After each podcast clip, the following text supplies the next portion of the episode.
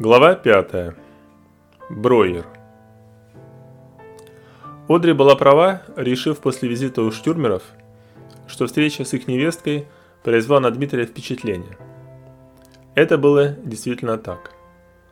Несмотря на то, что за годы изгнания Дмитрий повстречал многих эмигрантов, которые от горя лишились рассудка, это не сильно его трогало, хотя он безусловно им сочувствовал. Видимо, от того, что раньше он был больше озабочен собственной участью. Теперь же, когда после женитьбы, когда он снова почувствовал почву под ногами, он стал способен к более глубокой эмпатии, что и случилось у штюрмеров. Дмитрий захотел помочь их невестке, Нади. Через два дня после визита к штюрмерам Дмитрий наведался к психиатру, который вел частную практику, профессору Бройеру. Дмитрий выбрал его потому, что когда-то, будучи по делам фирмы Месье Клузо на улице Дебюси, случайно увидел большую вывеску над одном из домов, на которой крупными золотистыми буквами была выведена фамилия доктора и часы приема. Решив помочь бедной невестке Штюрмеров, Дмитрий стал думать о том, кому за врачебной помощью он мог бы обратиться, и тут же вспомнил об этой вывеске. Приемной на улице Дебюси Дмитрия встретила помощница профессора, которая попросила подождать, пока профессор принимает пациента. Расположившись на кушетке у стены, Дмитрий открыл первый номер бодрости, который ему на медне принес Сбышевский, и принялся его просматривать. Первая же статья под названием «Равнение по передним» привлекла его внимание – на двух страницах рассказывалось о группе монархистов из четырех человек, ветеранов 20-го Драгунского финляндского полка, которые были расстреляны в Ленинграде. Один из них перед смертью крикнул «Да здравствует законный царь Кирилл Владимирович!» В статье подробно описывались биографии несчастных, о которых младоросам поведали их родственники и друзья, большая часть которых жила в эмиграции.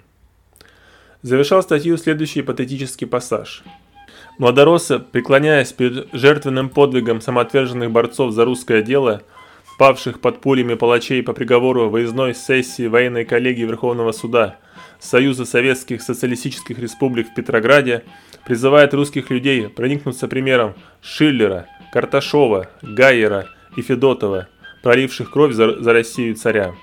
Молодороссы обязуются продолжить и довести до победного конца борьбу, ради которой эти герои отдали свои жизни. Дмитрий был искренне удивлен, узнав об этом событии. По обрывочным сведениям, доходивших до эмигрантов, считалось, что всякое подполье было основательно задавлено большевиками. И вдруг группа монархистов. Вместе с тем он рассудил, что и для этих несчастных, и для монархического движения было бы гораздо лучше, если бы они своевременно эмигрировали, а не вели подпольную деятельность, которая не могла закончиться никак иначе. Размышления Дмитрия были прерваны помощницей профессора, которая пригласила его пройти в кабинет. Броер в его дорогом темно-синем костюме с его золотыми запонками и завитыми усиками скорее походил на успешного дельца, коих Дмитрий успел повидать за годы работы в месье Клузо.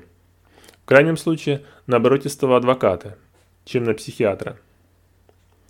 Дмитрий, полагая, что начать разговор надлежит его визави, Молчал, однако Броер, вместо того, чтобы задать какой бы то ни было вопрос, тоже молчал и внимательно смотрел на своего гостя.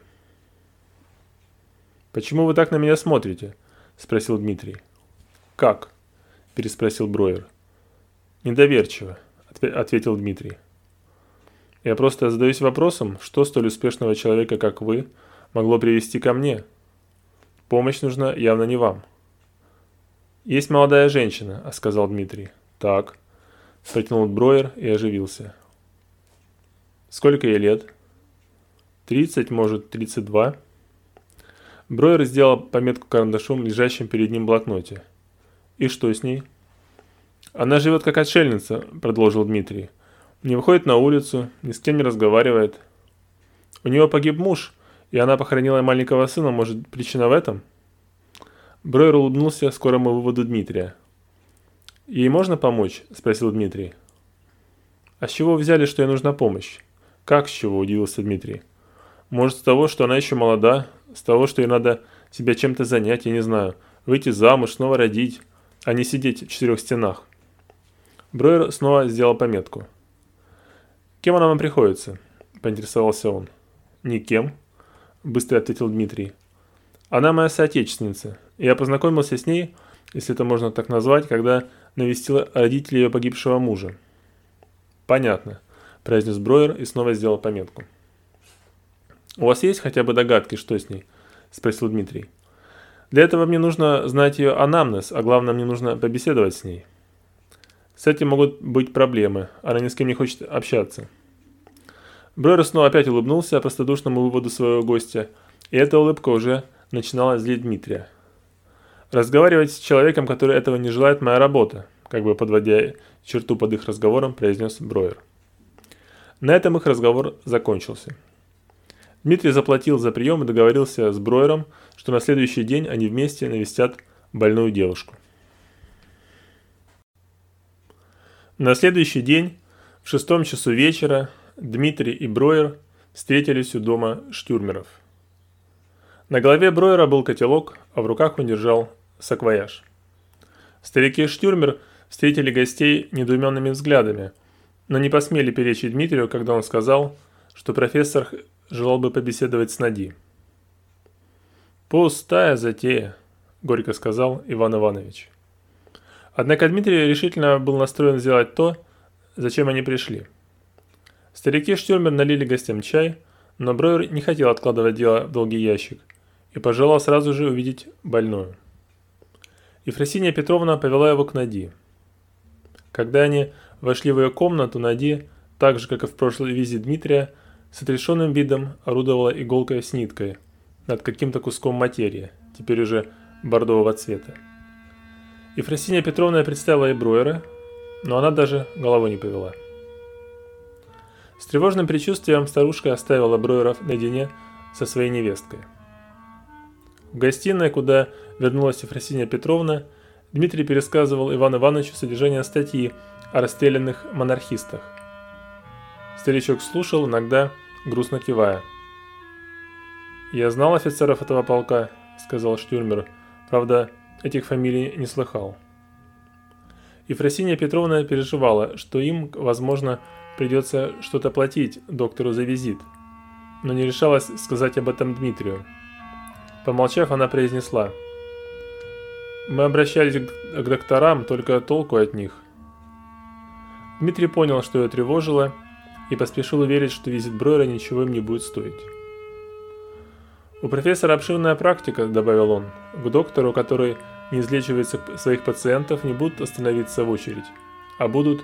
Договорить он не успел, поскольку из комнаты Нади донесся пронзительный крик Броера. Дмитрий и старики Штюрмер бросились в коридор, где увидели профессора. Он стоял у стены и держал перед лицом правую руку, по тыльной стороне которой струилась кровь, уже запятнав рукав рубашки вместе с золотой запонкой. «Господи, что она наделала?» – сплеснула руками старушка. «Давайте я помогу». «Не надо», – холодно бросил Броер и повернулся к Дмитрию. «Откройте мой саквояж». Дмитрий сделал это и затем по просьбе Броера достал из саквояжа кусок ваты и пузырек со спиртом. Протерев рану на руке и вместе с ней свою золотую запонку, Броер закрыл саквояж и снял с вешалки свой плащ. На вопросы Дмитрия и стариков Штюрмер, что случилось, он с недовольствием ответил. Очень тяжелый случай, который усугубляется скверным характером. Когда Броер надел на голову котелок и направился к двери, Дмитрий взял его за руку. Возможно, ее нежелание принять помощь тоже есть следствие болезни. Более чем уверен в этом, согласился Броер, отстраняя руку Дмитрия. Но поверьте, я повидал всяких больных, и это крайне неприятный экземпляр. Бэр помолчал. Ему явно хотелось сказать о гонораре, но посчитав, видимо, что даже он будет выглядеть глупо, если потребует деньги за визит, который закончился ничем, вышел. Смущенные всем произошедшим, старики Штюрмер предложили Дмитрию остаться на обед, но он вежливо отказался. Ему самому было неудобно за беспокойство, которое он принес в это жилище, своим настойчивым желанием помочь. Взяв плащ и шляпу, он попрощался со штюрмерами и покинул их. Когда Дмитрий вышел из парадного и направился к своему покарду, его плеча вдруг коснулся бумажный самолетик. Подняв голову, он увидел Нади. Она стояла у окна и закрывала форточку. Их глаза встретились, но девушка тут же быстро отошла от окна. Дмитрий поднял самолетик и развернул его. На листке бумаги, почерком, походящим на, на детский не очень старательный, было выведено «Приходите сюда в субботу, в 10 утра». Дмитрий удивился, но в то же время обрадовался этому посланию. И еще раз посмотрев на окно девушки, он положил листок во внутренний карман плаща и пошел к Покарду.